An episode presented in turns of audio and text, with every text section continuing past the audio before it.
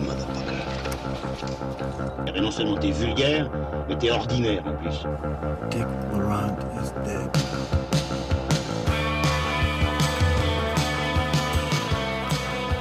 Bonjour, bonsoir à toutes et à tous, chères auditrices et chers auditeurs cinéphiles, et bienvenue dans Transmission, la table ronde cinéphile qui fait le grand écart entre cinéma d'auteur et pop culture. Bienvenue, bienvenue dans ce numéro 51 qui voit enfin un immense retour en salle des très très très gros noms, des très très très gros films très attendus. En fait, on a vraiment eu du cinéma. Je pense que nous avons eu du plaisir à aller au cinéma ces dernières semaines et j'espère que euh, mes collègues me rejoindront sur ce point. Peut-être Lucien Alflans.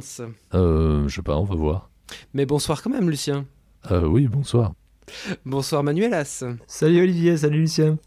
Et toi, tu vas commencer sur euh, West Side Story de Steven Spielberg et je sens que, euh, je sens que, que, que- que ton enthousiasme pour le cinéma va déborder d'un seul coup.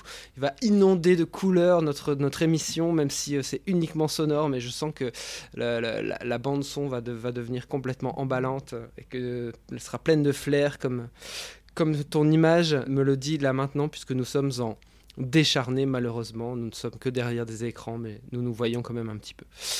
Alors, aujourd'hui donc nous parlerons, vous l'aurez compris, de West Side Story, le film de Steven Spielberg, et puis on continuera avec Madres Paralelas de euh, Pedro Almodovar, excusez mon accent espagnol extrêmement mauvais.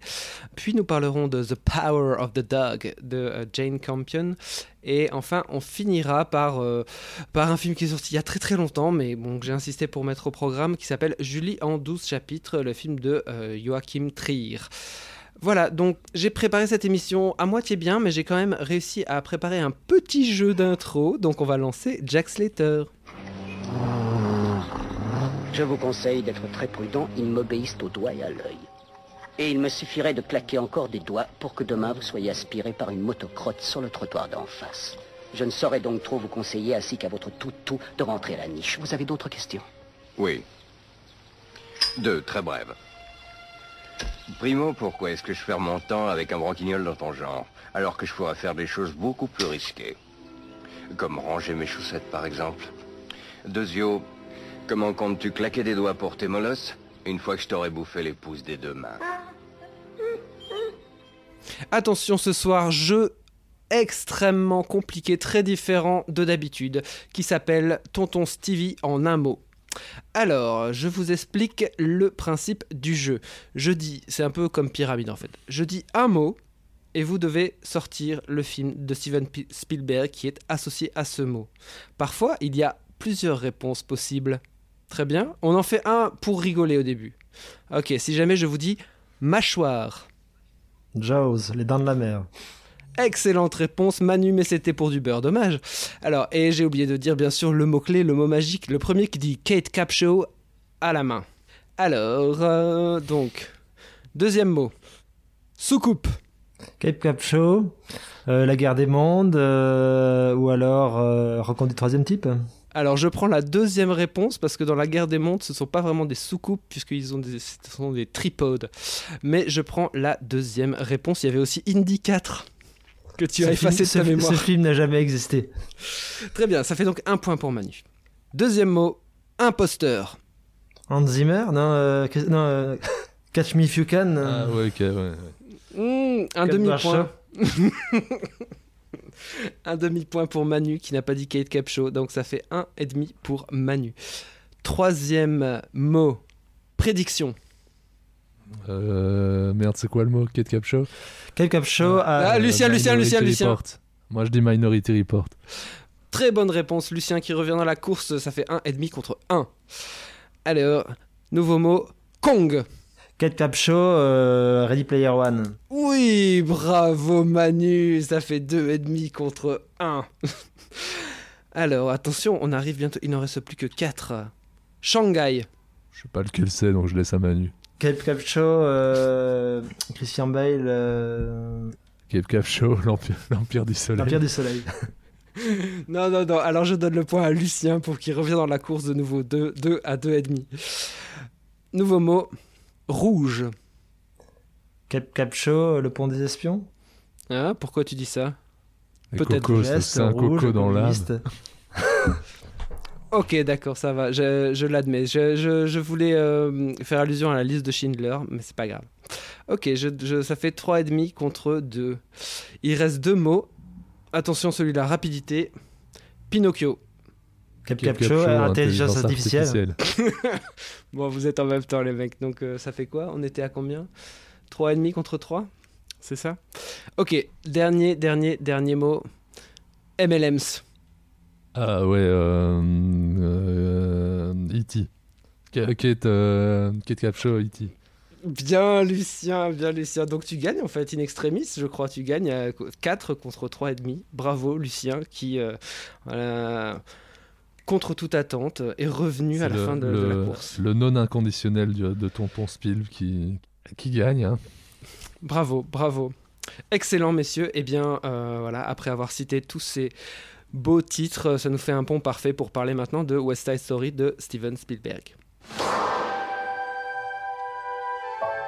I never seen you before. You're not Puerto Rican. Is that okay? Do you want to start World War III? You know, I wake up to everything I know either getting sold or wrecked or being taken over by people that I don't like. You keep away from him as long as you're in my house. I'm a grown up now, Bernardo. I'm gonna think for myself. Tony, we need you if we're going to war.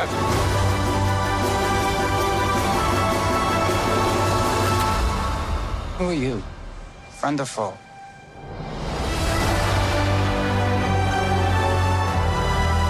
If you go with him, no one will ever forgive you.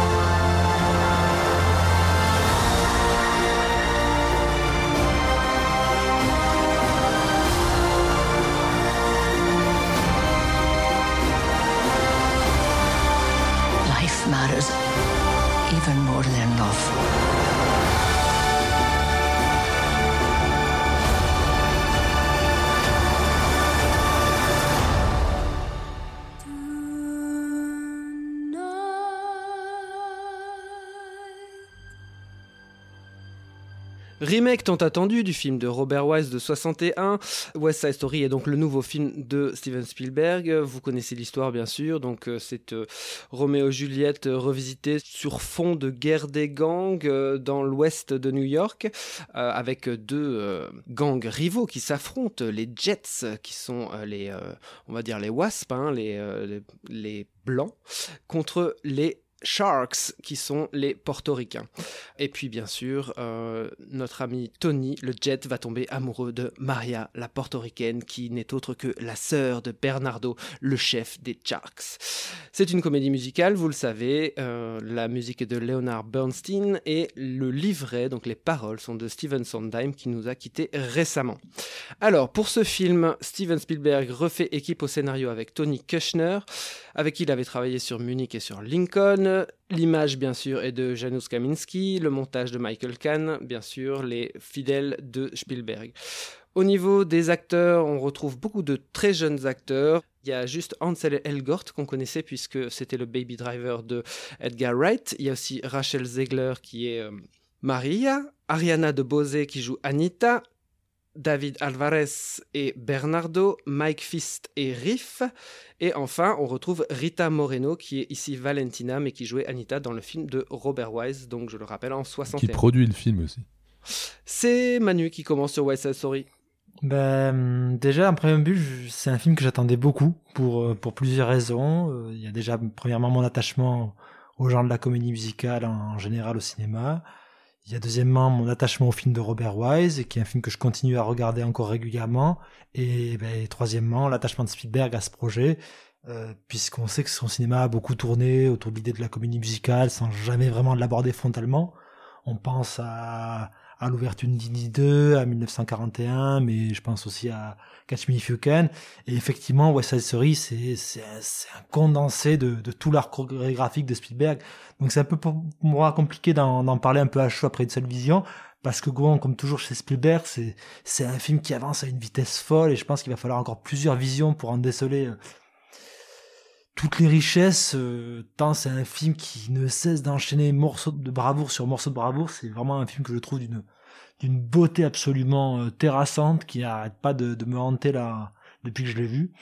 Mais là où le film, à mon sens, est peut-être le plus intéressant, c'est dans la manière avec laquelle il, dialogue avec le, film de, de, Robert Wise, et ça dès son prologue, qui reprend le, le prologue musical de la, de la, chanson des Jets, là, où dans le film de Wise, on avait ces, plans extrêmement larges la ville, vue du ciel, pour finir par arriver sur le terrain de basket. Et chez Spielberg, on est dans, dans des plans beaucoup plus rapprochés, on t'amène à découvrir progressivement le décor, un décor qui est déjà plus un terrain de basket, mais qui est juste un champ de ruines, et qui porte en lui déjà tout le, sous-texte euh, autour de la condition des Jets, avec ce personnage que le premier personnage des, Jets qu'on va découvrir qui sort de l'écran et qui sort littéralement de, de sous terre comme si euh, il sortait d'entre les morts en fait d'une certaine manière.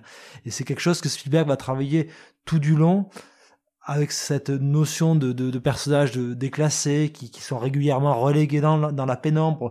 On trouve ça plus tard dans la séquence de, de présentation de, Tony, justement, où il y a un, ajout intéressant de, de, Spielberg et de son scénariste, euh, Tony Kushner, qui est de rajouter un passif criminel euh, au personnage de Tony. Tony qui a donc, dans ce film-là, fait de la prison.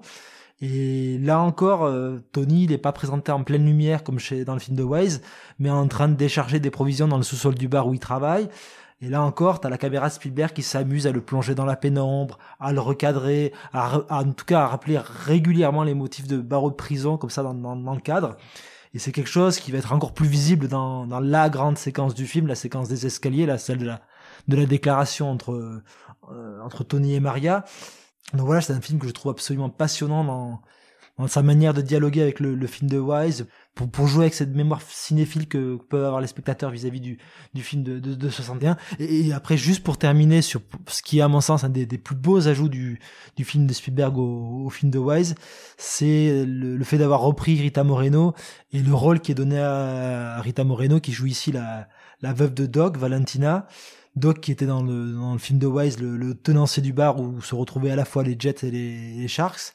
Il y a quelque chose, je trouve, d'extrêmement émouvant euh, qui est développé autour du, passif, là encore, de, ce personnage-là, qui, comme Tony et Maria, a sûrement souffert d'avoir été dans dans une union mixte puisqu'elle était en couple avec Doc et il y a cette idée encore une fois tragique que ben, l'histoire c'est se répète, euh, que ce qui arrivait à Doc et Valentina arrive aussi à, à Tony et Maria, avec la reprise aussi du, du, morceau Somewhere, qui était une des dernières chansons qui réunissait le couple à l'écran dans le film de Wise, et qui ici est déplacé un peu plus tôt dans le récit, et qui est chanté par Rita Moreno, comme une sorte d'éloge funèbre ad hoc. Et c'est quelque chose que je trouve à la fois de, de, bouleversant et de, de, passionnant dans, dans les, les, pistes de lecture que, que, que ça ouvre autour du film. Donc voilà, je, m'arrête de parler parce que je pars, de, je pars un peu dans tous les sens. Mais voilà, c'est un film que je vais avoir besoin de, de voir, revoir et revoir pour en, en déceler tout, tout, toutes les subtilités.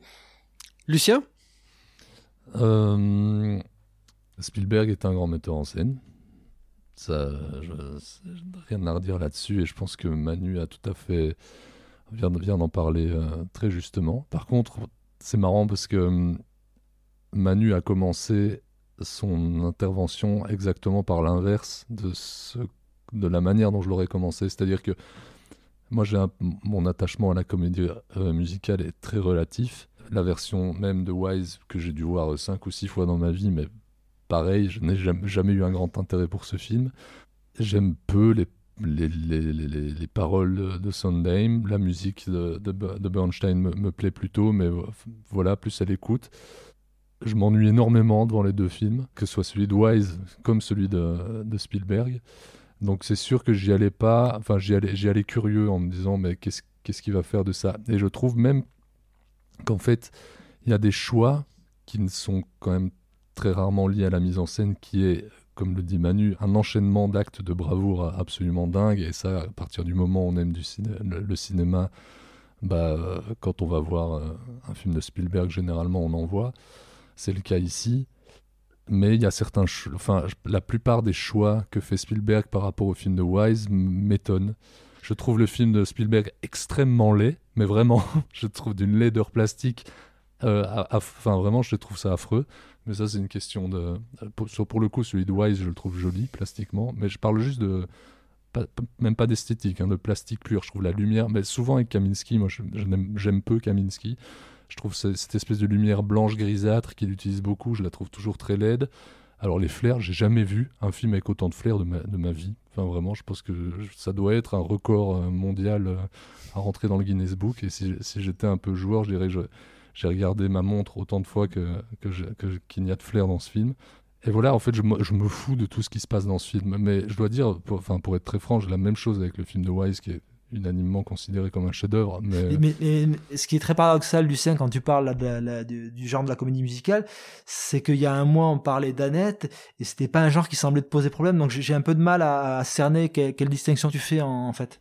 Alors, d'abord c'était un, autre film, un autre épisode, mais c'est vrai que sur Annette, moi je parle, je, je maintiens que c'est pas une comédie musicale. Euh, c'est un film musical et il y a plein de films musicaux que j'aime et il y a aussi des comédies musicales que j'aime. Hein. je, ne dis pas le contraire, mais, mais c'est rare, c'est enfin rare, c'est plutôt un genre qui ne m'attire pas, on va dire ça comme ça. C'est peut-être même le seul genre cinématographique pour le, vers lequel je ne vais pas de manière euh, naturelle, je vais dire.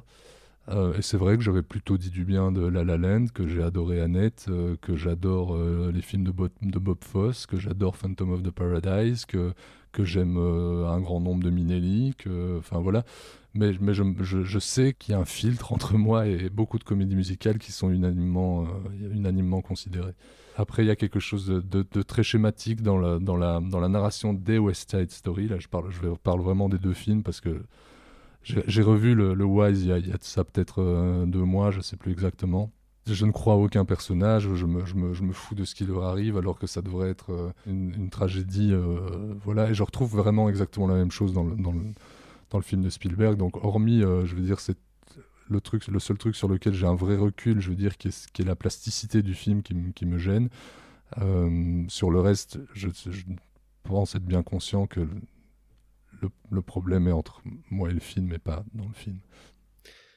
Très bien. Euh, eh bien, écoutez, moi, messieurs, euh, je vais plus me ranger du côté de Manu. Euh, je trouve que le film est extrêmement beau, même plastiquement. Je trouve qu'il m'emporte immédiatement. Je n'en ai pas rien à foutre des persos. Je suis même très ému à la fin du film. Mais bon, bref, moi, j'ai pas un attachement non plus particulier, que ce soit au film de Robert Wise ou que ce soit à la comédie musicale en particulier. Mais je trouve que ici, la virtuosité de la mise en scène de Spielberg, la virtuosité de la manière dont il remplit dans ce film, il remplit énormément tous ses cadres. Tout, tout est vraiment euh, très chargé. C'est un film qui est vraiment très chargé au niveau visuel. Il y a énormément de couleurs, énormément de détails. Les décors sont très chargés. C'est quelque chose qui, euh, qui peut agresser. Je, je, conçois ça. ça. Ça va à 200 à l'heure. C'est, euh, vraiment un, prodige au niveau de la, mise en place. C'est, c'est prodigieux selon moi. Je trouve que c'est super fort de voir tous ces jeunes acteurs. C'est vraiment bien de, de voir. Euh, de voir tous ces nouveaux visages. je suis pas fan de bon ça j'y reviendrai après mais je trouve que malheureusement l'ombre au tableau c'est que je trouve que l'alchimie entre les deux personnages principaux peine un peu à venir. Je trouve que les scènes qui sont entre deux sont sans doute celles que j'ai moins aimées dans le film. Et donc du coup, euh, il y a certains moments dans le film où en effet mon attention retombe un peu. Mais en même temps, il y a des morceaux de bravoure qui, qui, qui, surélèvent tellement l'ensemble que, que, je reste complètement accroché, scotché. Et à la fin, l'émotion me, me saisit vraiment. J'ai trouvé le, dernier acte du film, enfin tout, tout, ce qui se passe. Euh, euh, je pensais pas que Spielberg aller, aller, aller à ce point dans la tragédie à la fin. Je crois que c'est la première fois, ou en tout cas une des premières fois, où je me suis dit dans une scène, euh, la scène entre, euh, entre Anita et, euh, et Maria, une fois que Anita est rentrée dans la, dans la chambre de Maria et qu'elle a vu Tony sortir par la fenêtre, là il y a une, une dispute entre les, les deux, les deux femmes, les deux belles-sœurs en fait. Et c'est la première fois que je me suis dit que la comédie, la comédie musicale, le fait que ce soit chanté, ça rendait le tout plus fort émotionnellement. Euh, je crois que c'est la première fois vraiment que j'ai été saisi euh, à ce, niveau-là euh, par une scène de comédie musicale, je crois, ou en tout cas ça, m'était sorti de la, de la, tête si ça s'était arrivé avant. Et là où je trouve encore une fois le film très fort, c'est que que je trouve qu'il résonne très fort avec notre notre époque actuelle en fait tout ce qui est dit sur le, la chance d'être blanc, on va dire, en gros. Euh, je trouve que ça résonne très fort euh, encore avec euh, les, événements des, années passées. Tout ce qui est dit autour de la gentrification ou le fait que, aussi que ça un, point aussi que je trouve super bien cerné dans le film, c'est à quel point les Jets, donc euh, les, blancs, sont considérés comme de la vermine dans le, ce West Side qui est en ruine et euh, qui les a un peu dégénérés. Je trouvais, je trouvais que ça c'était vraiment particulièrement fort. Mais, mais, mais, mais, mais, mais au point de, de, vouloir continuer à rester même dans la pénombre, il y a cette scène assez marquante de la, la scène du duel où les Jets et les Sharks arrivent dans, le, dans ce hangar qui est plongé dans l'obscurité. Il y a quelqu'un qui allume les lumières et je crois que c'est Reeve qui, qui demande tout de suite d'éteindre la lumière. Et ça, pour moi, ça évoque toute la différence qu'il y a entre le, personnage de Tony et celui de Reeve. C'est la manière dont Tony, lui, s'extrait ou un peu de ça, ou du moins cherche à s'extraire de, de ça. Il y a ce moment qui est ce plan assez symbolique euh, avec Rita Moreno quand il a fini de nettoyer le, le sol du bar, où il se reflète dedans. Et pour moi, c'est toute la différence et tout le rapport à son environnement social qui, le distingue de, de, Riff. L'inspiration de Tony, elle est tout autre que celle de, Riff. Riff, lui, se complaît un peu dans cet espace où, là où Tony cherche à le fuir, et là encore, c'est quelque chose que le film travaille tout du long. Il y a aussi euh, quelque chose que je trouve très beau autour du personnage de Tony. Effectivement, quand tu parles des deux personnages principaux, je suis pas moi, moi d'accord avec euh, sur par rapport au, au personnage féminin. Moi, je, trouve assez exceptionnel le, le Rachel Zegler. En revanche, c'est vrai que le personnage principal, euh, Ansel Elgort, c'est pas un très grand acteur. Euh, Après, à mon sens, il fait quand même plus le job que le faisait l'interprète principal du, du, du, film de Wise, qui était quand même euh, belle endive, mais bon, ça c'est c'est un, un autre débat. Mais, mais, si on peut avoir des réserves sur sur l'acteur, il y a encore là justement une idée assez intéressante autour de son passé, de, de pourquoi il est aussi allé en prison. C'est quelque chose qu'il va devoir expliciter un moment au, auprès de Maria pour justifier pourquoi il, il tient tant à se tenir en dehors de, de cet affrontement qui se prépare entre les Jets et les Sharks. Et c'est là quelque chose qui, a, qui accentue encore le drame, qui, lorsqu'il finit par prendre la décision de céder à la demande de, de, de, Maria, l'idée de repousser ce, ce, moment du choix de Tony, la manière de, Spielberg de, différer de certains points d'intrigue, certains numéros musicaux, de les décaler, ça fait qu'à un moment, moi, tout en étant au fait du, du, du film de Wise, j'arrive à douter de l'issue du film. C'est quelque chose qui, me, qui finit par me surprendre à, nouveau. Et la manière de réagencer les, les, les numéros rend les enjeux, du, je pense, du film d'autant plus fort. Mm. Euh... c'est marrant parce que je, je suis, je suis d'accord avec ce que dit, euh, ce que ce que vous disiez euh, tous les deux sur la modernisation, je veux dire, des enjeux du film. Dans la première partie du film, ça m'a tenu. Entre autres, le, ça comme, enfin presque dans les premiers plans, on a tout de suite un truc sur la gentrification, comme tu le dis. Et puis très rapidement, avec le changement de rôle de Rita Moreno, euh, tout ce que ça implique, etc. Je, je, me disais, ça va être un truc qui va me tenir. Sauf qu'en fait, je trouve que ça se perd un peu sur le, sur le trajet du film, sur le long du film. Et je trouve que quand ça revient à certains moments, entre autres euh, la petite scène MeToo, elle est un peu lourdingue. Euh... La scène MeToo? Ah oui, la scène MeToo, pour le coup, ça c'est clair, clair et net. La tentative de viol? La scène. Euh, Ouais, enfin, euh, la, la, scène où Rita Moreno intervient justement. Alors moi, je vois pas du tout en quoi elle est MeToo. C'est quelque chose qui était déjà en germe dans le film de Wise. Et que ces scènes de viol en 61, ben oui, elle pouvait pas être aussi explicite à ce moment-là. Oui, mais là, c'est le discours de Moreno qui est vraiment très euh, littéral, quoi. Mais moi, je vois, je vois pas en quoi cette, cette modernité devrait me choquer. Je trouve que ça fait justement sens avec le fait que, que dans le film de 61, ben, c'était Moreno qui subissait ça. Et là, qu'elle se retrouve à prendre la défense de cette jeune fille, là, encore, ça fait partie du dialogue passionnant qu'il y a entre les deux films.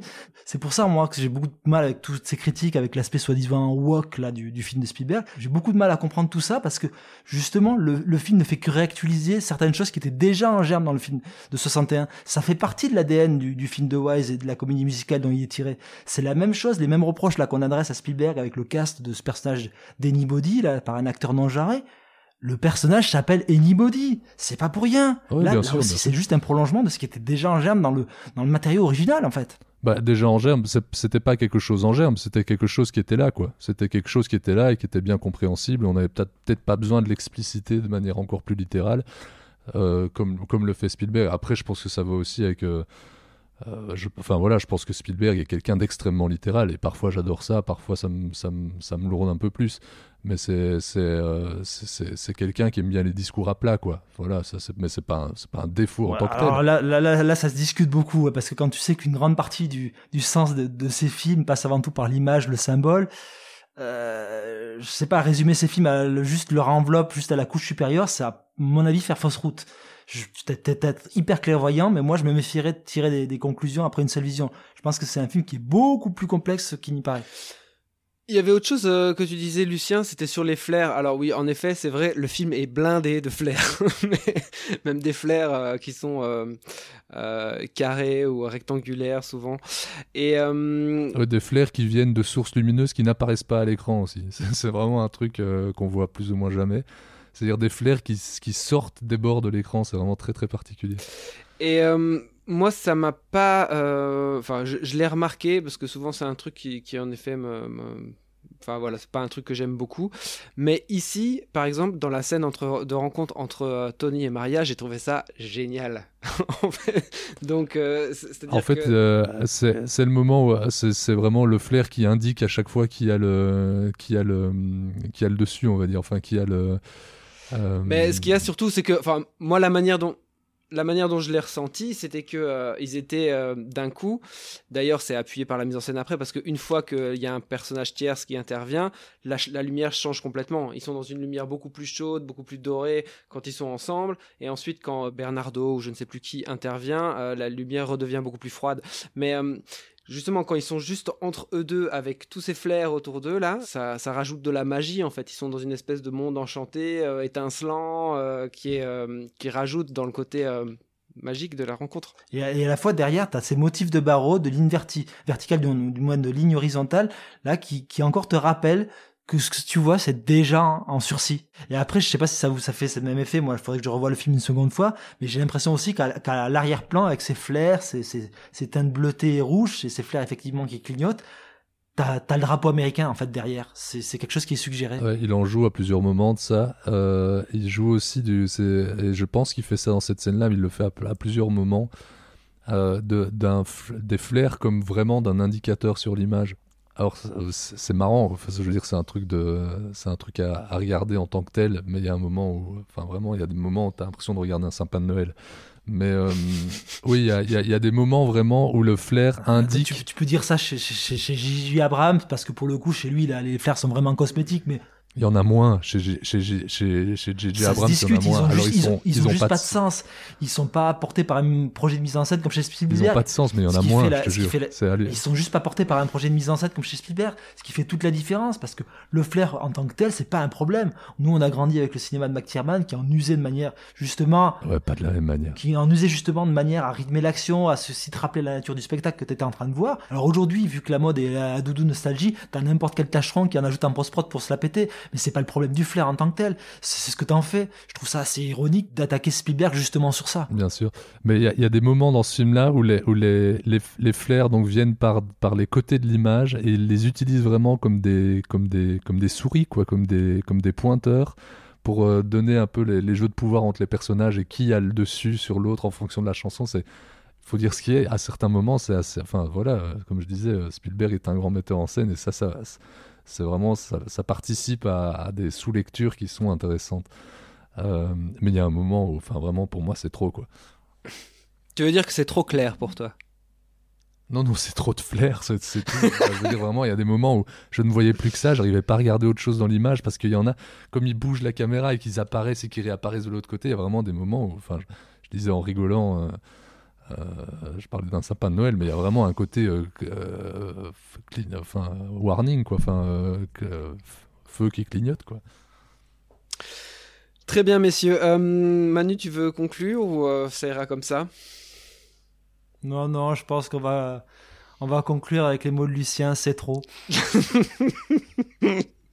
Mais c'est vrai que c'est beaucoup. Il faut, il faut aussi dire à, nos auditeurs, c'est beaucoup. Et moi, je trouve personnellement que c'est beaucoup de cinéma et beaucoup d'émotions euh, dans un film de 2h40. Qui, dans- là où je n'ai absolument pas regardé ma montre, contrairement à Lucien. Donc, euh, moi, personnellement, et vous l'aurez compris aussi, Manu, nous encourageons à voir ce film. En tout cas, à vous faire votre propre avis. On va continuer avec euh, Madres Paralelas, euh, Madres Paralelas de Pedro Almodovar.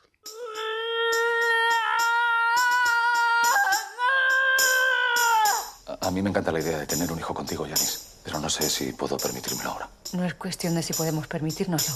Es cuestión de que ya está aquí. Si vuelve aquí no hará sino remover las cosas. Yo no puedo perder esta oportunidad. Si dejo la compañía no volveré a trabajar nunca más. Pues vete de gira. Va a ser muy morena como tú. Es muy morena. En caso de duda, la única solución es hacerse una prueba. Yo no tengo dudas. Pero yo sí. No, mi amor. Ya está. Yo cada vez la veo más étnica, ¿eh? Yo solo me acosté con Arturo. Pues tú esa de tu padre. Uy, esos barquillos. El tiempo que hacía que no los veía. Oye, ¿tú has pelado patatas alguna vez? ¿Me estás ofreciendo que trabaje aquí? ¿Y qué tengo que hacer? Pues cuidar de Cecilia y de la casa. Bueno, yo encantada de fotografiar zapatos y cinturones. Hija, me da cosa que tú eres demasiada fotógrafa para esto. Pero necesito trabajar. Los actores son todos de izquierdas. ¿Y tú de qué eres? Yo soy apolítica. Mi trabajo es gustarle a todo el mundo. Pero ¿y tu hija dónde está? No soporto que te la lleves. ¿No pensaste nunca en mí? Todo el tiempo. Mi amor, yo te quiero mucho, ¿eh? Tiene rasgos de mi madre.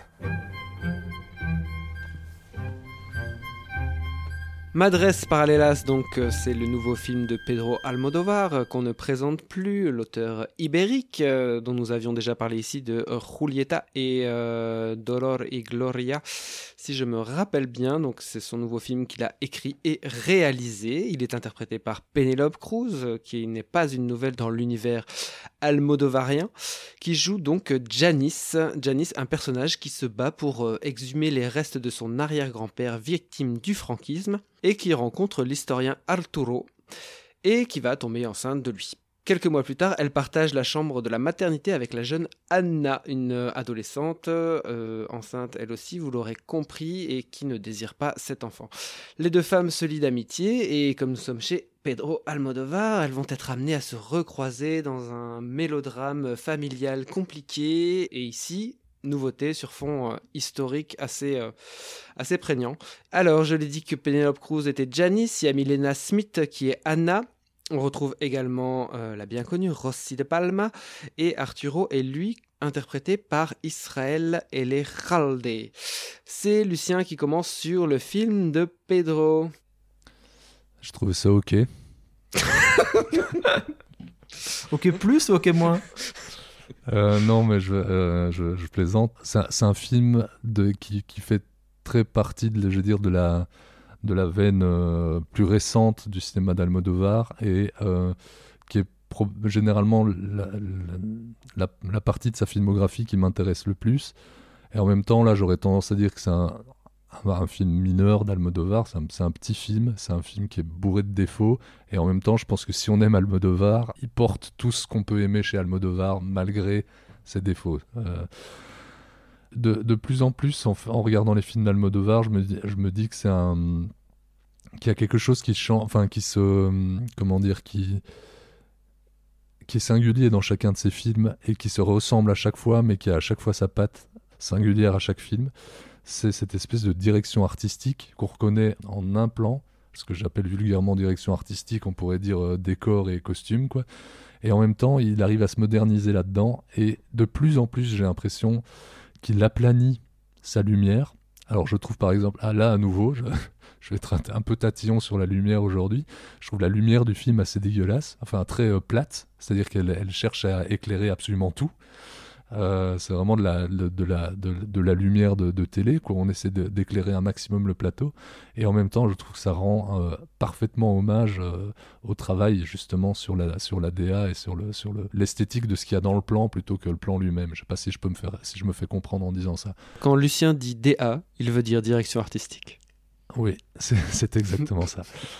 Qu'est-ce que je disais? Oui, à côté de ça, c'est sûr que Pedro Almodovar est pas un virtuose comme les Spielberg, mais c'est quand même quelqu'un qui sait bouger sa caméra. Et euh, même si, euh, comme je le disais, je trouve à certains moments la, lumière assez dégueulasse, je trouve que on, on garde même dans un petit film, un film où on sent qu'il n'est pas euh, euh, absolument passionné par, euh, par son sujet, par ce qu'il fait, on a quand même des, moments de mise en scène qui fonctionnent assez bien. C'est un, super directeur d'acteurs aussi. Je trouve que euh, les trois acteurs principaux sont assez bons.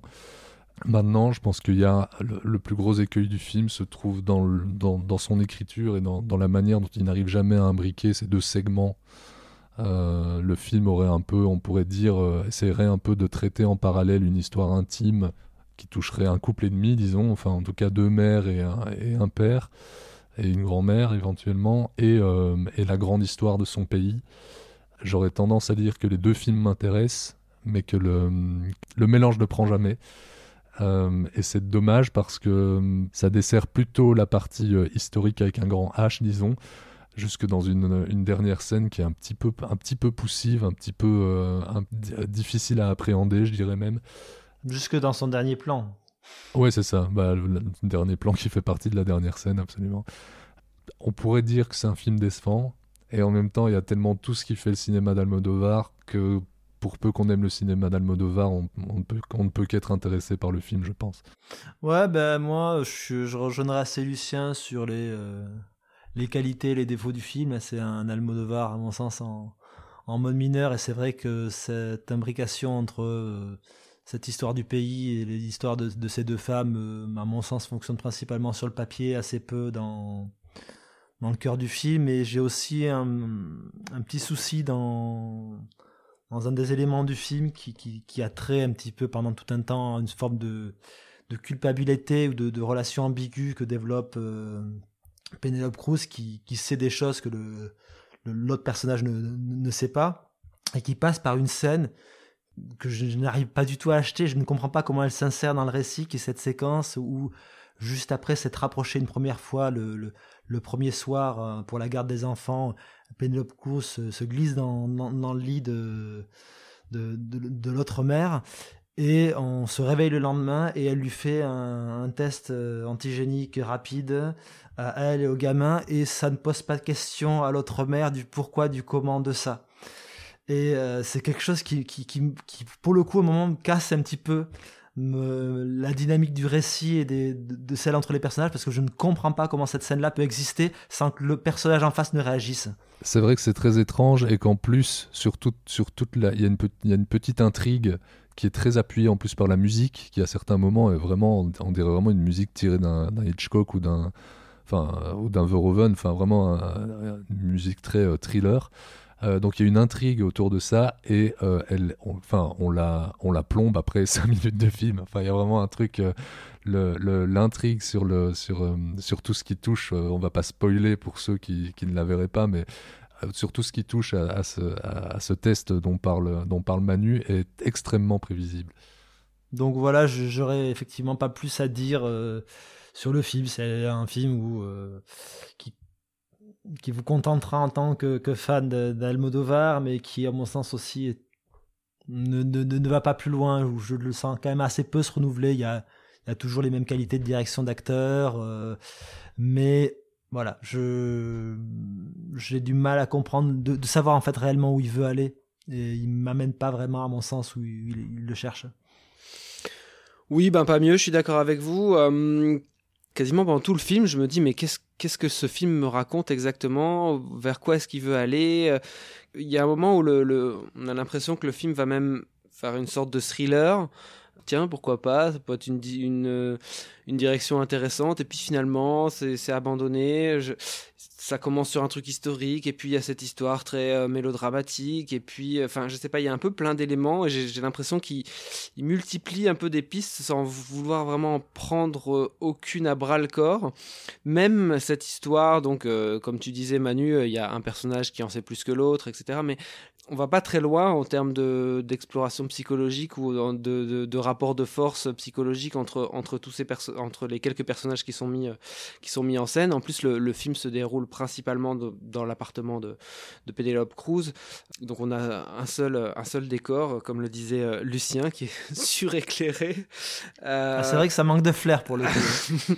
non, c'est vrai que c'est assez bizarre. Il y a un côté euh, presque. Enfin, moi, je voyais le je voyais le quatrième mur tout le temps. Enfin, je. je... C'est quelque chose que de toute façon euh, il développe depuis de. de... Oh oui, il y a toujours un, ça. Ouais. paquet de films. Il y, a, il y a déjà, je pense, déjà eu toujours ça. Hein, ouais, c'est vrai. Mais c'est encore plus, c'est encore plus prégnant. J'ai l'impression ces ces derniers films quoi, où il y a une sens de l'épure entre guillemets, il épure un petit peu à tous les à tous les niveaux et ça, ça devient extrêmement euh, limpide peut-être un peu trop parfois. Son, son dernier euh, court ou moyen, là, je, dont j'ai totalement oublié le titre. La voix humaine. La voix, la voix humaine, humaine. Ouais, d'après euh, Cocteau, là, oui. était assez, euh, enfin était presque un, un, une mise en abîme de ça. Hein. Une mise en abîme de ça, exactement. Oui, mais je trouve quand même qu'il y y a certains films où tu, tu vois moins ce côté un peu euh, euh, esthétique, un peu fabriqué, presque théâtral comme ça. Il y, a, il y, a, certains films où ça se voit beaucoup moins. En chair et en os ou Volver par exemple. Bah oui, ou, Parle avec elle, ou Volver, ou mais ce sont des films qui sont peut-être plus tenus dans leur narration et qui ont peut-être un, qui t'emportent peut-être plus émotionnellement et donc tu, tu achètes peut-être plus euh, ce, truc-là, non ouais, C'est vrai que oui, parce que là, en effet, comme je suis pas emporté par, par ce que me, me, raconte Pedro Almodovar, je regarde beaucoup le décor en fait. Je me dis, tiens, elle lit ça, oh, tiens, ils ont mis ça dans le décor, oh, tiens, pourquoi ouais, toi, toi, aussi, tu regardais les livres et tu Exactement, je regardais les livres qu'il y avait sur le côté, euh, je regarde le, le jambon serrano euh, qu'il y a dans la cuisine. Même si il y a un très beau euh, personnage euh, féminin, euh, assez fort, quoi, qui est superbement interprété par Penelope Cruz. Mais bon, vous, l'avez dit, Penelope Cruz a vraiment de la chance d'avoir rencontré ce metteur en scène qui lui fait jouer des rôles très forts à tous les âges de sa vie. Je l'espère encore pendant longtemps. mais c'est vrai qu'ici, moi, je, reste quand même assez extérieur à, tout ce qui se passe et je, peine à, rentrer dans, ce film qui, qui déroule un peu comme un télé... Ouais, voilà comme un téléfilm, tu l'as dit, Lucien. Après, il vient de là. Je veux c'est le même truc que le, cette espèce de quatrième mur. Je pense que c'est quelque chose qu'on a, enfin, retrouve toujours dans ces films, cette espèce de, de rapport étroit avec la, avec, euh, ouais, avec, avec la télé, quoi, vraiment. Euh, et, dans, et au niveau de l'éclairage, c'est vraiment là-dessus que c'est le plus prégnant, je trouve. Dès ses premiers films, on a ça, et c'est à mon avis jusqu'au dernier. Ce sera, ce sera comme ça, quoi. Les, les films d'Almodovar ont une lumière plate, c'est comme ça. Voilà, c'est particulièrement prégnant quand même. Très bien, messieurs, bien si on n'a euh, rien de plus à dire, on peut enchaîner avec le film de Jane Campion, The Power of the Dog. It's just a man. Only another man.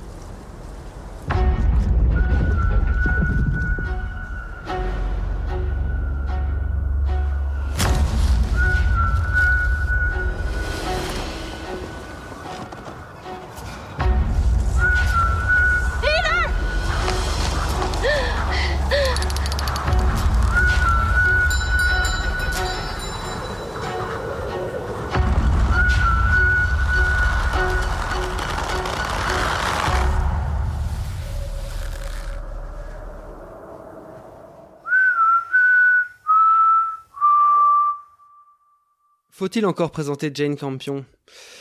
Ben euh, oui, en fait, on va le faire ici puisque c'est la première fois qu'on en parle, que nous avons la chance de parler d'un de ses films. Alors, euh, réalisatrice néo-zélandaise née à Wellington en 54, son premier court-métrage Pile obtient la Palme d'Or du cours en 82. Elle passe au long-métrage en 89 avec Sweetie, puis Un ange à ma table en 90, avant bien sûr la consécration critique publique de la leçon de piano en 1993, film pour laquelle elle est restée 28 ans, la seule femme à avoir reçu une Palme d'Or du long-métrage jusqu'au mois de juillet de cette année. Depuis ce succès, euh, le succès du piano donc, elle a réalisé entre autres quatre longs métrages et co-réalisé deux saisons de la série Top of the Lake qui, euh, je crois, a été tournée au même endroit que The Power of the Dog. Mais bon, on va en parler. Euh, donc, elle revient ici 11 ans après le sublime Bright Star. The Power of the Dog est donc son huitième long.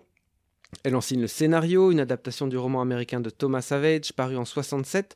Le film se déroule en 1925 dans un ranch du Montana mené par deux hommes, le très terrien Phil Burbank et son frère George, qui se rêve plus bourgeois et qui est un peu plus, on va dire, euh, délicat en apparence. Lorsque Rose, l'épouse de ce second frère et déjà mère en première noce, vient s'installer au ranch, l'inquiétant Phil voit cela d'un très mauvais œil et l'équilibre entre les frères se disloque. Phil est interprété par Benedict Cumberbatch, George par Jesse Plemons, qu'on a vu dans Irishman ou dans The Master, Rose par Kirsten Dunst, et le fils de cette dernière, qui joue un rôle important aussi, par Cody Smith McPhee, qu'on a vu dans l'adaptation de The Road, le roman de Cormac McCarthy par John Hillcoat.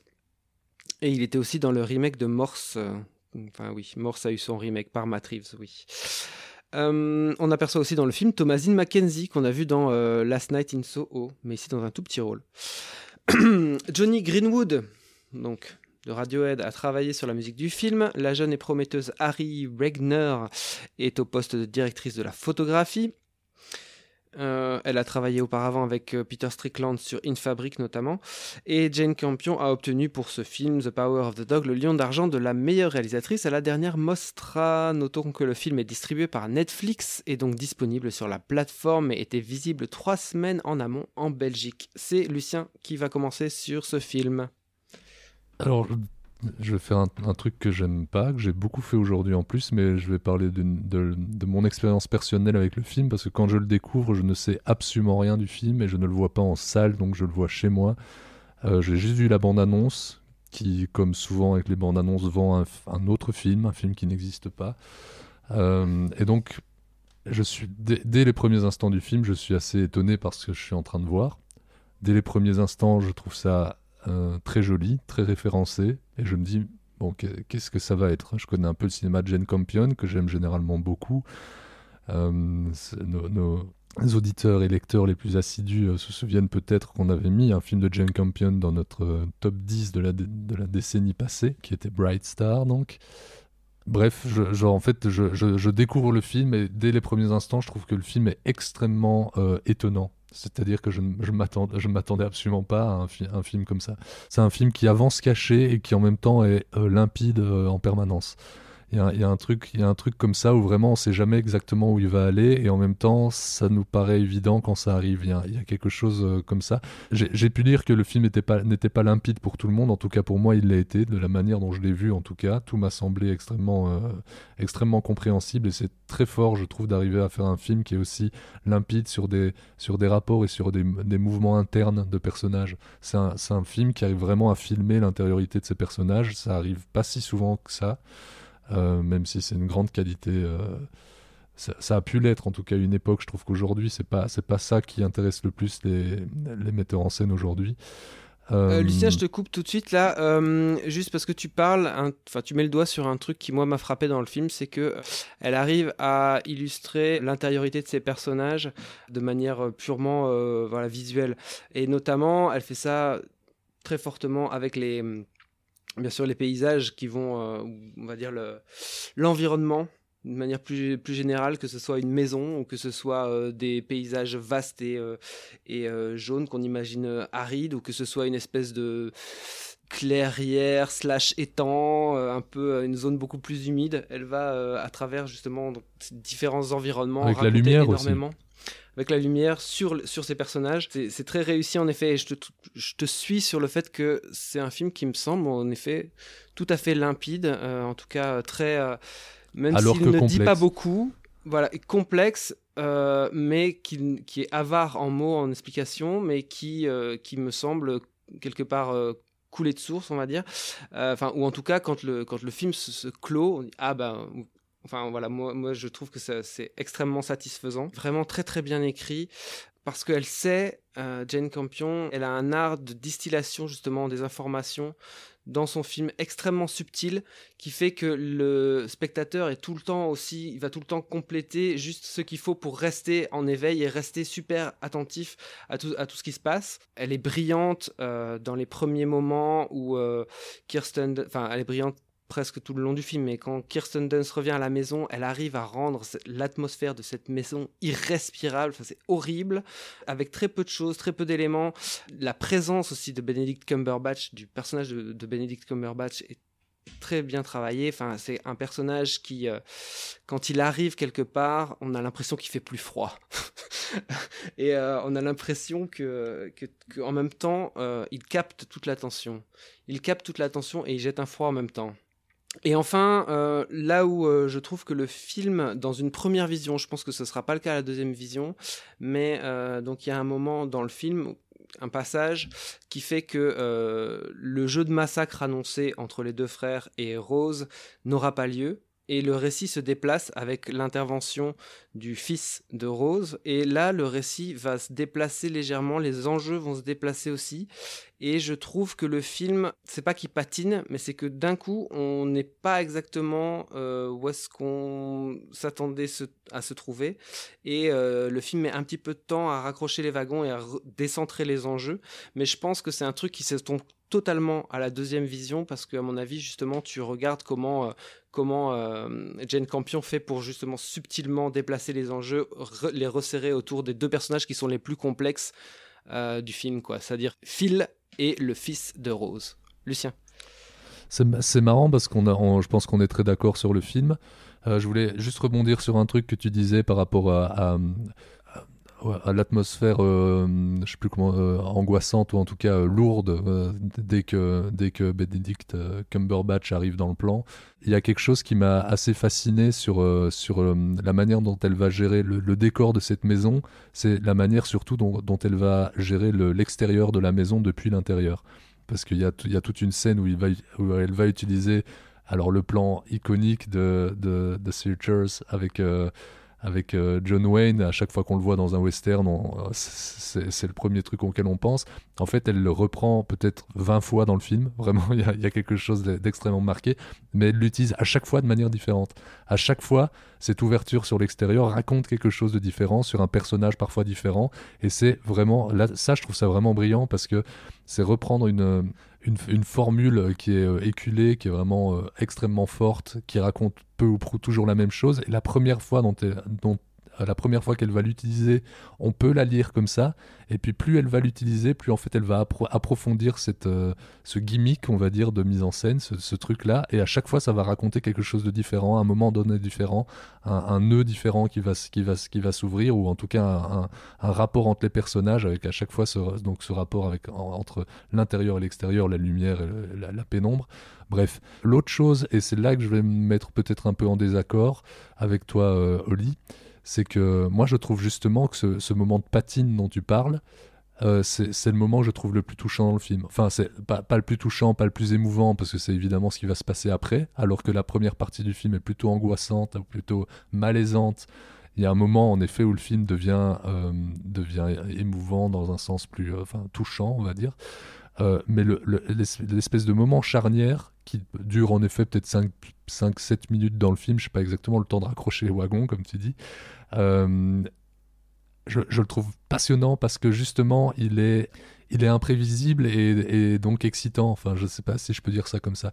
Par contre, et moi je dirais plutôt que le, moment où le film patine un petit peu, c'est juste avant, et c'est sur la fin de, ce qu'on pourrait appeler le, ce, que tu as appelé le jeu de massacre, cette espèce de, la, fin du segment home movie qui pour moi tire un tout petit peu en longueur, mais vraiment un tout petit peu sur la fin de cette partie-là. Je veux dire, entre, avant que le film ne se réouvre d'une manière différente, disons.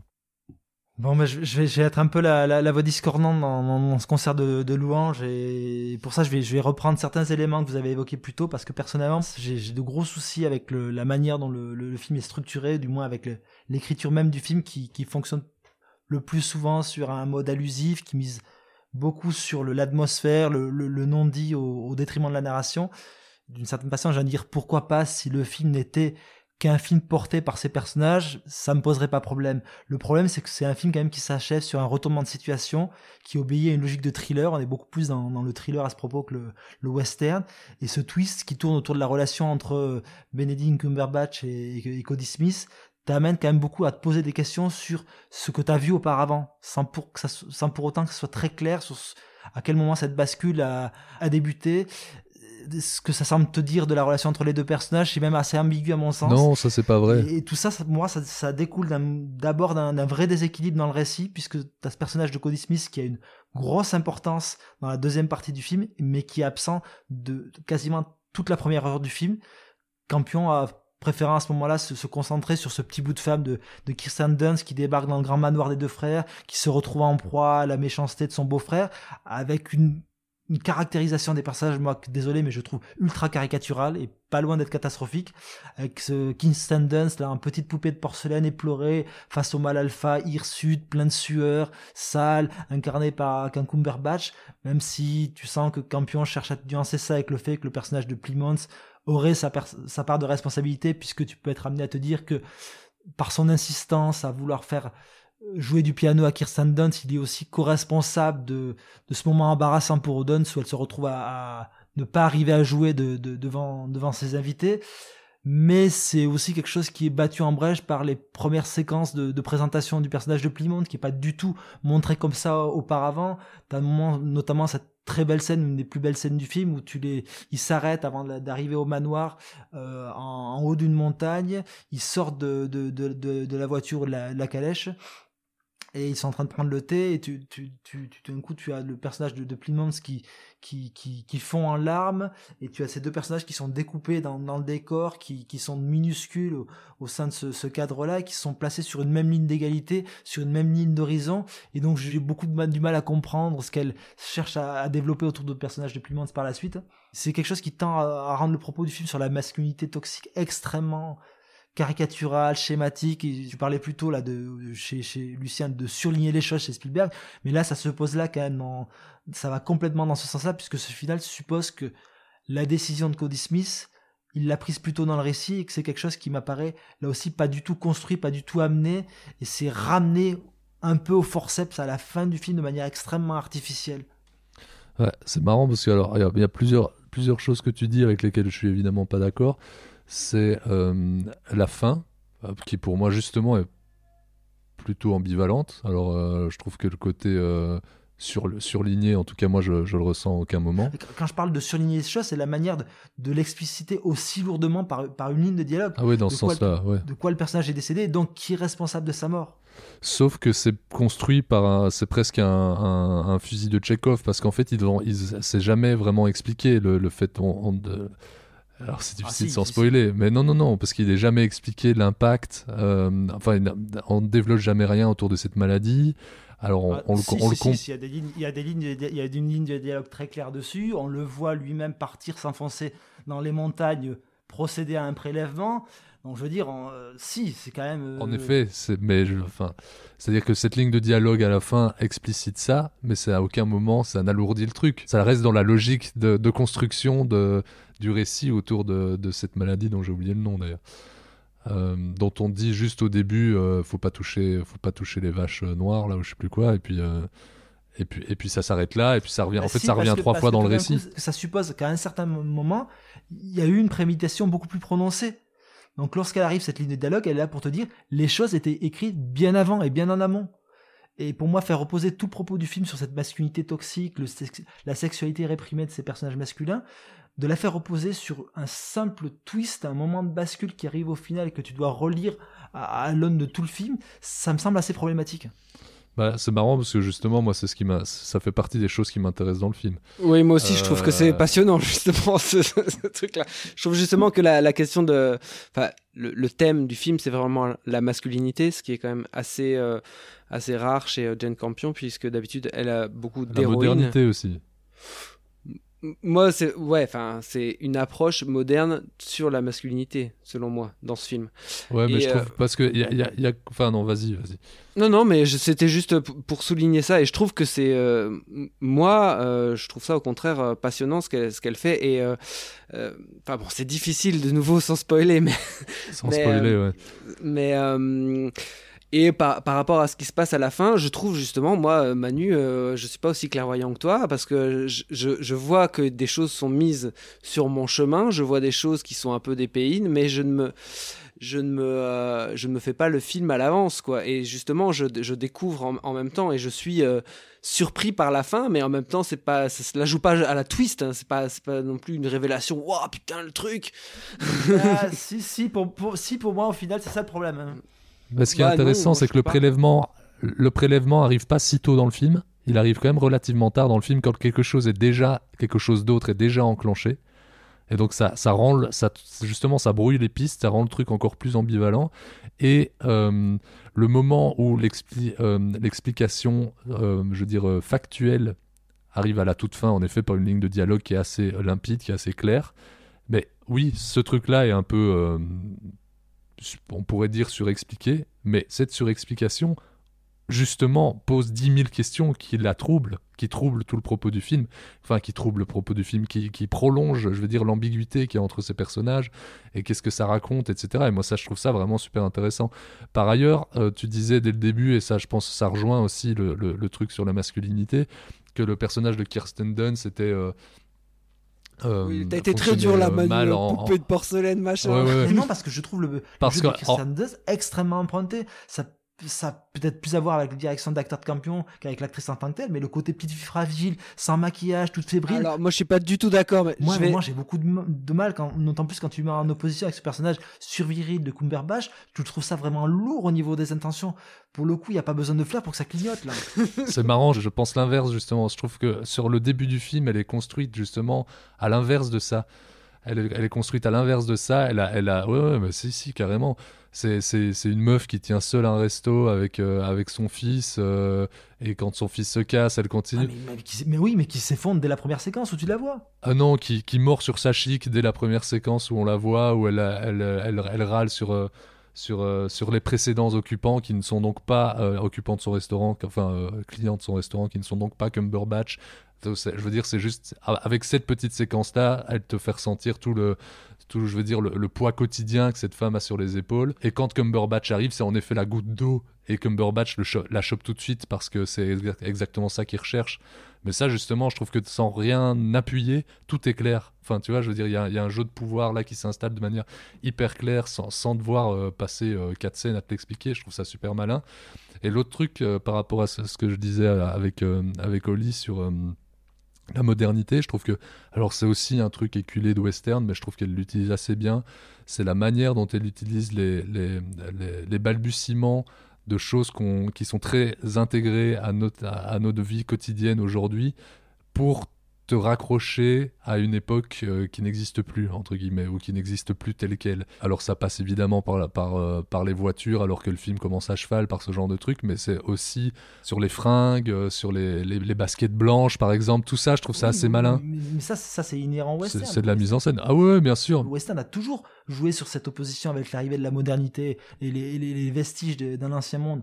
Pour le coup, elle fait pas quelque chose de novateur dans ce sens-là, et ça, je pas dire qu'elle fait pas bien les choses, pour le coup, j'ai pas de souci avec ça. Le problème que j'ai, c'est avec cette construction complètement déséquilibrée que tu as du film, avec au final ce personnage principal qui se retrouve absent pendant quasiment une heure de film. Donc voilà, je trouve le film extrêmement bizarrement construit, en fait. Ben, je- à nouveau, moi je trouve que l'absence de ce personnage est super Là, tu parles du personnage de Jesse Non, Plemons. Non, non, je parle de, de- de- de- du, du personnage euh, du, jeune, du jeune gamin, quoi, que tu vois au tout début du film, puis qui, qui disparaît, puisqu'on se concentre sur, euh, sur Kirsten Dunst et Benedict Cumberbatch, et qui va revenir au bout d'une heure de film. Il revient sa, sa, fuite et son retour sont, su- sont super intéressants et sont super porteurs et racontent énormément de choses sur le fuite personnage. Ben, sa fuite, Quelle le fuite moment, le moment où il se casse parce qu'il est vénère justement, on le voit. C'est à partir de. Non, on le, on le à partir de ce euh, moment-là En fait, qu'on- il, est- il, il l'a- il l'am- il l'amène à l'école. Il l'amène à l'école, il le dépose à l'école, et ils partent après eux rejoindre le, le. Il n'y a pas de fuite de lui. Ah si, il y a un- clairement un moment où il y a une fuite, après il revient, enfin il reste dans, dans les, dans les parages, on va dire, et puis à un moment il disparaît en effet. Mais donc il y a quelque chose qui est initié par la première fuite, et quand il revient, c'est on, on sait que quelque chose a changé dans ce personnage, et quelque chose change quasi juste après dans, non, le- dans c'est le- pas du tout les mêmes temporalités. Ce sont ces deux moments distincts. T'as le personnage qui disparaît dans la scène du repas au tout début, effectivement, mais son retour dans le récit dont tu parles, il se situe pas du tout dans cette continuité. Après, t'as as Kirsten Dunst qui va épouser le personnage de Jesse. Ouais. Il l'amène à l'école, et là, pendant 45 minutes de film, il disparaît. Mais Manu, moi, je, je, je trouve pas que ce soit un problème, justement. C'est une particularité du film, en effet, que ce personnage-là disparaisse et puis revienne. Et d'ailleurs, euh, c'est ce, que, c'est ce dont je parlais dans ma première intervention, parce que ça met un temps à se resserrer, à, à déplacer les enjeux, justement, quand euh, ce personnage-là revient. Moi, ça me pose aucun problème. Euh, je, je suis d'accord avec. euh, Bah, tu, tu parlais justement d'un film qui patine à ce moment-là, donc tu me dis ça te pose pas problème, mais toi, Ah, toi, oui. en tant que spectateur, t'as as ressenti ce moment de patine quand même. Oui, je l'ai. Ok, d'accord, je l'ai ressenti, mais n'empêche que ce qui se déroule après est très, est très intéressant. D'ailleurs, là, pour aller dans ton sens, Manu, c'est pas un moment de patine. Enfin, Lucien disait que c'était 5-6 minutes. Non, pour moi, c'est un bon quart d'heure. Euh, voilà, où, où c'est juste que les enjeux se, se déplacent de manière étrange, de manière inattendue. On n'attend pas que le récit il va vers une- dans une certaine direction et puis en fait non, il, il te surprend et il fait autre chose avec un autre personnage qui revient. Donc voilà, c'est juste. Je, euh, je crois vraiment que est- ces, ces 10 minutes font partie de, probablement des 10 minutes que je préfère du film. Vraiment, Ouais, je trouve mais- justement que ce, mo- ce moment un peu trouble est, est passionnant. Et donc, euh, pour euh, finir sur Kirsten Dunst, quand même, pour euh, la racheter un peu, donc déjà, je suis d'accord avec Lucien quant au personnage sur la première partie du film. Et puis ensuite, là où je peux aussi être un peu d'accord avec toi, Manu, c'est qu'une fois que Kirsten Dunst, en gros, est, bloqué euh, dans, dans une face du personnage, on va dire un peu la face pompette Tennessee Williams, elle est un peu malheureusement que sur ce truc-là, quoi. Et, euh, mais c'est le personnage qui veut ça, c'est pas l'interprète qui veut ça. Malgré ça, elle arrive quand même à sortir des, subtilités avec son, euh, juste avec son, jeu, quoi. C'est-à-dire qu'à un moment, elle fait juste un pas de, un pas de travers et t'as compris en une seconde qu'elle était bourrée. Euh, ou le moment où elle va, elle va boire le premier verre, ça c'est aussi une question de mise en scène. Mais tu, comprends qu'elle est partie dans cette direction, quoi. Tu vois, il y a aucune Jane Campion s'arrange pour que souvent dans son film, il y a des choses où il n'y a aucune équivoque. quoi. C'est, ah voilà, en un geste, t'as compris, ça prend cette tournure-là, boum, et t'avances. Et je trouve justement que le, film est extrêmement brillant là-dessus, dans la manière dont il, dont il, euh, appuie certains éléments ou qu'il est allusif sur d'autres. quoi. Ouais, peut-être, mais moi je trouve que c'est assez c'est révélateur de, tous les problèmes d'écriture du film. C'est assez visible autour du personnage de Kirsten Dunst, mais c'est aussi quelque chose que moi qu'on retrouve chez les personnages masculins, avec notamment tout ce qui se passe autour du dernier acte. Euh, que je trouve à la fois extrêmement mal amené dans la manière dont, dont, elle amorce plutôt la bascule du personnage principal. Je parle du personnage du, du jeune garçon. Ça en fait jamais vraiment le filmer du point de vue du personnage cette bascule, mais qu'elle le filme sous la forme d'un twist qui est énoncé de manière extrêmement explicite par le croque-mort auprès de Jesse Plimon au moment des funérailles. Voilà, moi je c'est compliqué d'en, parler sans spoiler, mais pour moi c'est vraiment dans ce genre de problème d'écriture et de point de vue que qu'il y a toute la problématique du film. Merci messieurs, je propose que nous nous arrêtions là avant d'être encore plus cryptique pour nos auditeurs. Euh, et on va euh, enchaîner donc avec euh, Julie en 12 chapitres.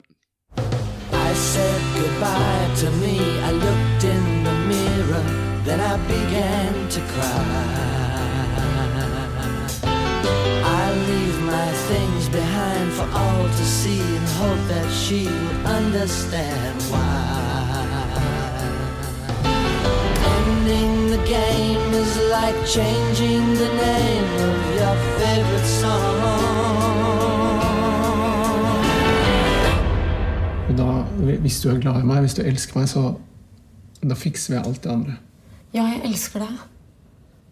Men jeg elsker deg ikke. Et pour finir, nous parlons donc ce soir encore d'un film sorti il y a déjà quelques temps, mais sans doute déjà disponible sur certaines plateformes ou certaines voies moins légales.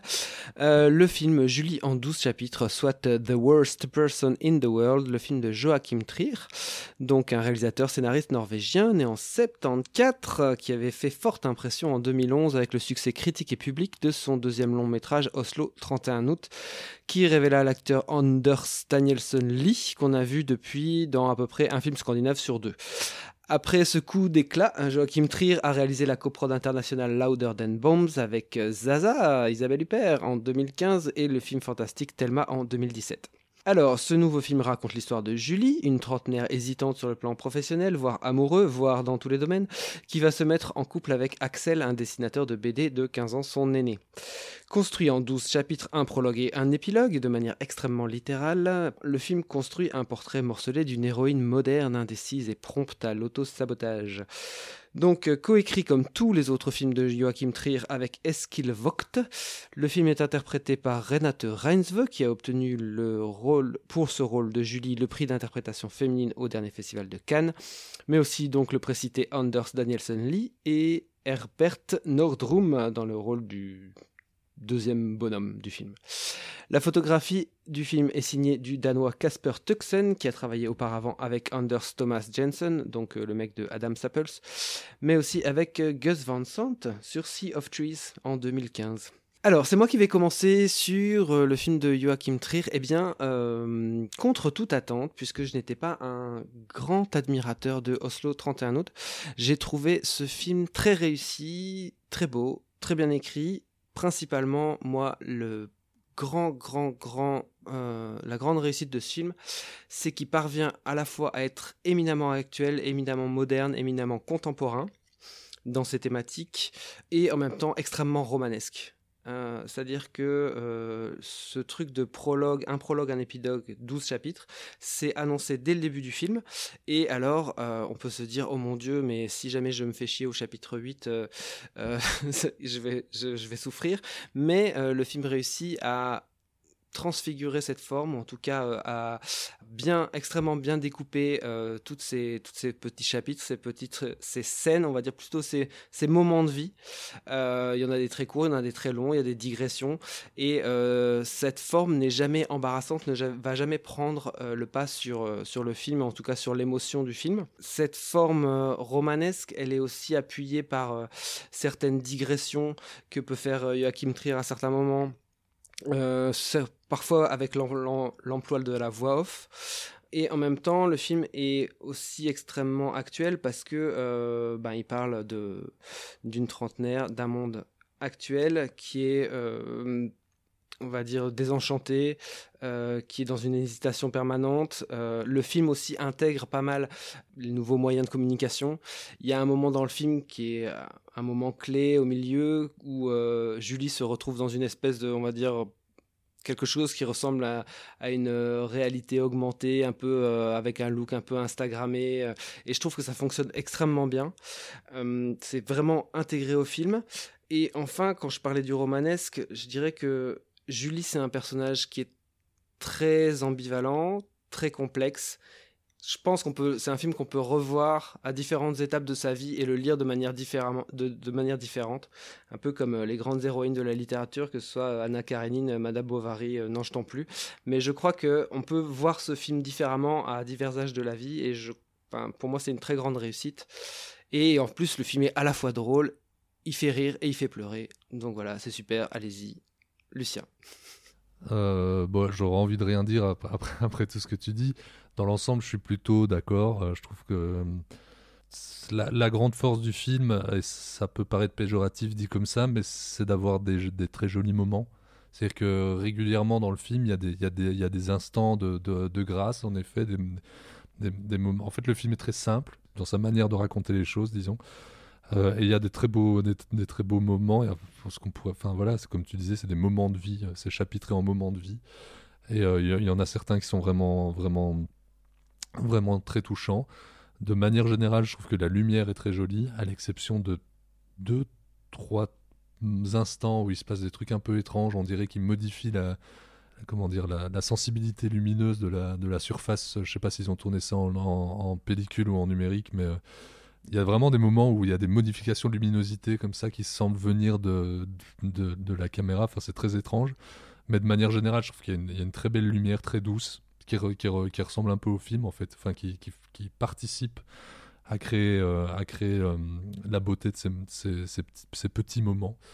Euh, après, moi, là, là, où je, me, je me mets en, en défaut de toi, Oli, c'est que je, à aucun moment je ne vois une quelconque grandeur dans le film. Je trouve juste que c'est un joli petit film.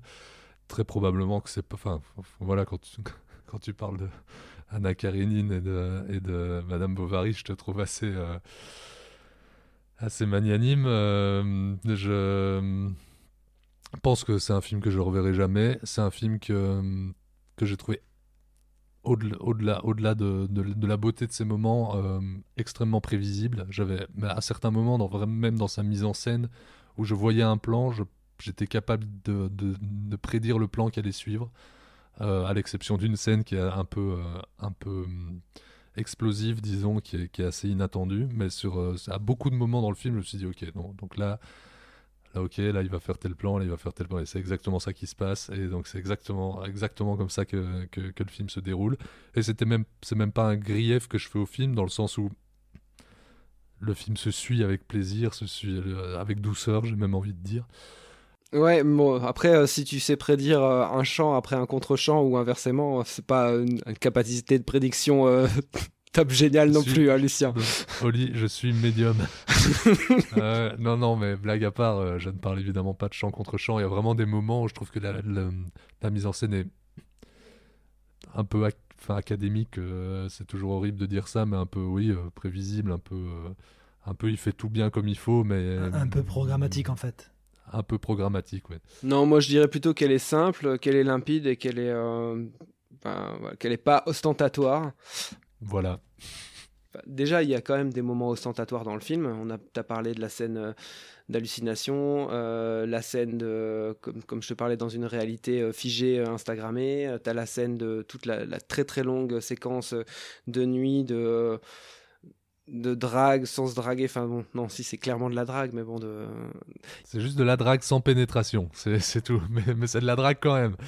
Bah, moi, j'ai pas vu le film, mais ça fait quand même un peu peur. Ça fait penser à un film de Cédric Clapiche, ce que t'es en train de raconter quand même. Bah, c'est un peu. ah, si, en fait, c'est un peu un film de Cédric Lapiche, mais, mais bien foutu. Ah N'importe quoi. C'est un film qui commence chez Woody Allen, qui termine chez Bergman. Oh. Donc ça part de Cédric Clapiche pour arriver chez Jeunet, c'est ça le concept du film? Alors, je, n'ai pas trop. Manu, le début de cette scène est génial puisque c'est une fille qui se fait chier à une, euh, fête, à un vernissage de son copain. Et alors elle erre, euh, enfin elle se promène et elle voit une fête euh, et elle, se dit qu'elle va s'incruster dans la fête. Donc voilà, c'est quand même assez chouette de, commencer une scène comme ça avec un personnage qui décide de s'incruster alors qu'elle ne connaît personne, etc. Et qui va rester tout- tout- toute la nuit. Ensuite, je trouve que la- l'actrice est géniale parce que elle est, et la mise en scène du personnage est aussi, euh, voilà, très très bien. Enfin, quand je parle de génie, ok, peut-être que je suis un peu, euh, euh, peut-être que je déborde un peu, mais bon, vous avez tellement l'habitude que je sois un pisse froid que, euh, voilà, peut-être que je peux m'enthousiasmer un petit peu une fois. Ouais, carrément, ça fait du bien. Et donc ce Ça personnage, nous rappelle qui- que tu vis. un personnage qui peut être parfois extrêmement simple. Euh, Girl Next Door, vraiment la, copine simple, naturelle, pas spécialement euh, jolie, et qui, à certains moments où elle, elle se sent bien, où elle, elle décide d'être jolie, où elle, elle enfin investit sa vie, devient magnifique d'un coup. Donc elle est à, la fois, elle peut être sublime de manière euh, courte et en même temps elle est tout le temps, on va dire, commune et naturelle. Et puis là où je te disais que ça se termine, je- oh, ok, quand je dis euh, Woody Allen Bergman, ok, je suis un peu euh, superlatif, machin, Tolstoy, Flaubert, mais, là où j'étais aussi étonné, c'est que le, le film finalement, euh, je l'ai trouvé très amer. Même s'il est très doux, comme tu le disais, mais j'ai ouais. trouvé le film très dur en fait. Vraiment, le- la, la fin laisse un, un arrière-goût de- d'échec dans la bouche qui est quand même euh, étonnant, je trouvais. Bah, à ce niveau-là, le film est très à l'image de, sa, personnage principale, qui est un peu, comme tu le disais, un peu ambivalente. Euh, Je crois que le, titre euh, international, c'est The Worst euh, Person in the World. Ça, en, dit- assez long, et c'est vrai que c'est un personnage qui est très changeant, qui est admirablement écrit et interprété, comme, son, amant le plus clair du temps, disons. Je trouve c'est. En fait, moi, ce qui, me, ce, qui me, ce qui me ressort surtout aujourd'hui, ce dont je me souviens le plus aujourd'hui du film que j'ai déjà vu il y a quelques semaines maintenant, c'est cette espèce d'agiographie d'une histoire d'amour, en fait. Et, euh, et c'est ça que je trouve le plus beau. Là où tu parles, toi, justement, d'autres scènes en parlant de moments de mise en scène ou de, moments où elle, s'éloigne et va vers. qui participent à la construction de cette histoire d'amour-là, mais vraiment la, première histoire d'amour, entre guillemets, qui, qui tient sur tout le long du, sur tout le long du récit, est, est vraiment très belle et très touchante. Ça, il, il faut, il faut dire ce qui est. Voilà, et mise en scène de manière plus simple, Enfin, moins Ouais, ouais. ostentatoire en tout cas. Et donc, euh, Manu ne l'a pas vu, mais donc pour te persuader, Manu, d'aller voir ce film, c'est quand même un film où à un moment, un personnage dit Combien de fois est-ce qu'on peut voir dans sa vie un après-midi de chien? Et l'autre personnage dit Un bon paquet de fois. Donc tu vois, tu dois voir ce film. Dans, dans une scène qui est très belle. Très bien, merci messieurs. Euh, nous allons passer maintenant au conseil. Donc euh, l'inspecteur Harry a quelque chose à nous dire. Écoute, pourrieux, pour moi tu n'es qu'une merde de chien qui s'étale sur un trottoir. Et tu sais ce qu'on fait d'une merde de ce genre On peut l'enlever soigneusement avec une pelle, on peut laisser la pluie et le vent la balayer, ou bien on peut l'écraser. Alors si tu veux un conseil d'ami, choisis bien l'endroit où on te chiera.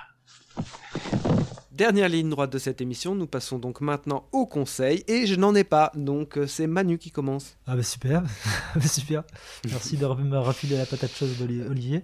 Euh, bah, je vais être assez bref, je, vais parler d'un film que j'ai découvert assez récemment en Blu-ray chez, chez Elephant Film, qui est Un tueur dans la foule, Two Minute Warning de, Larry Pierce en 76, avec un casting pléthorique avec Charlton Heston, John Cassavetes, Jenna Roland, Martin Balsam, Bob Bridges, le, frère de Jeff, euh, Walter Pigeon, voilà, donc je, m'arrête, donc hein, pas le plus dégueulasse des castings.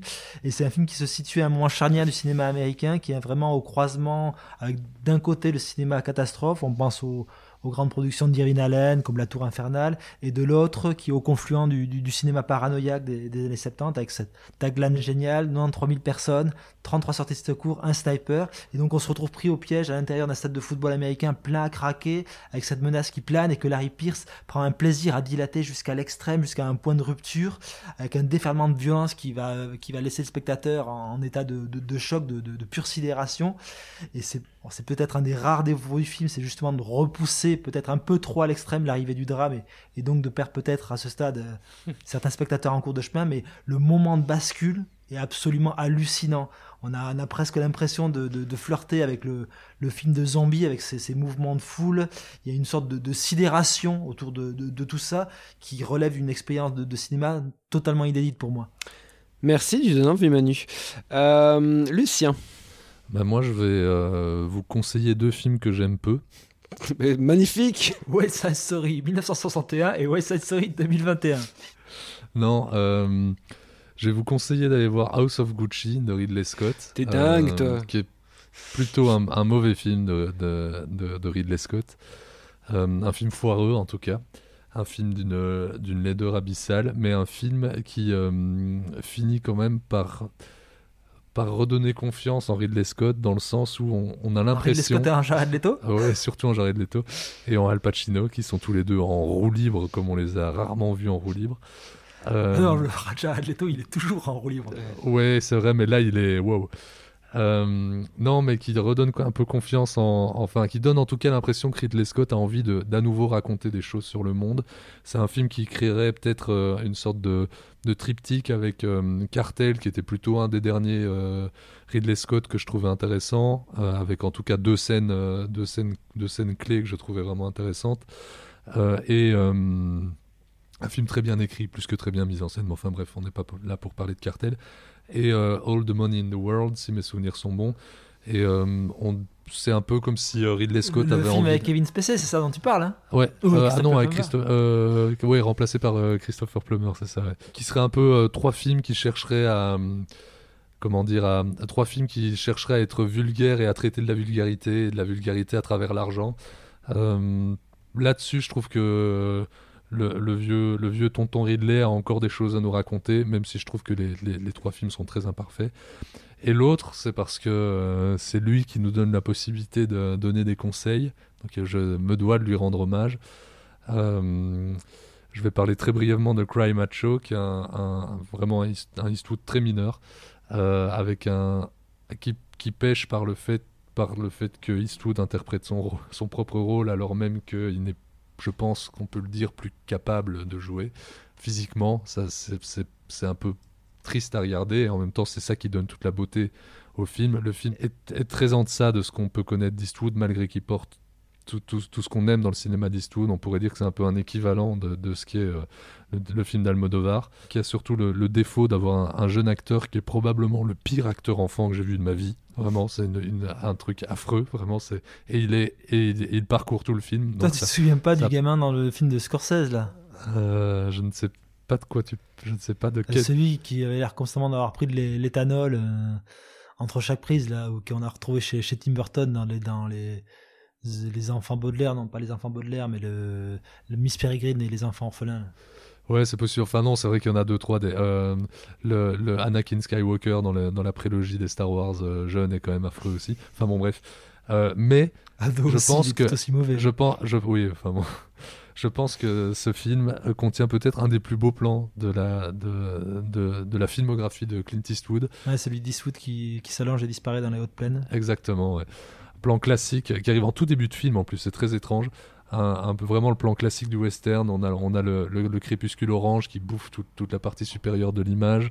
On a euh, tout, le sol qui est parfaitement noir et on a l'ombre euh, courbée qui, qui, qui, marche tant qu'il le peut, enfin comme il le peut encore euh, de, de, Eastwood et qui va se si mes souvenirs sont bons, se coucher pour faire une sieste et qui va vraiment se, disparaître dans l'horizon, retourner à la terre.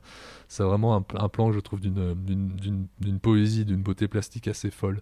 Après, c'est un peu la seule chose que je sauve vraiment de, ce film qui est, souvent touchant même, mais qui est un peu euh, médiocre en, en comparaison d'autres grandes œuvres du grand monsieur Kay Eastwood. Merci messieurs euh, et merci chers auditeurs de nous avoir suivis dans ce long numéro 51. Nous vous encourageons donc à aller vous faire votre opinion vous-même vu qu'il y a eu beaucoup de désaccords aujourd'hui.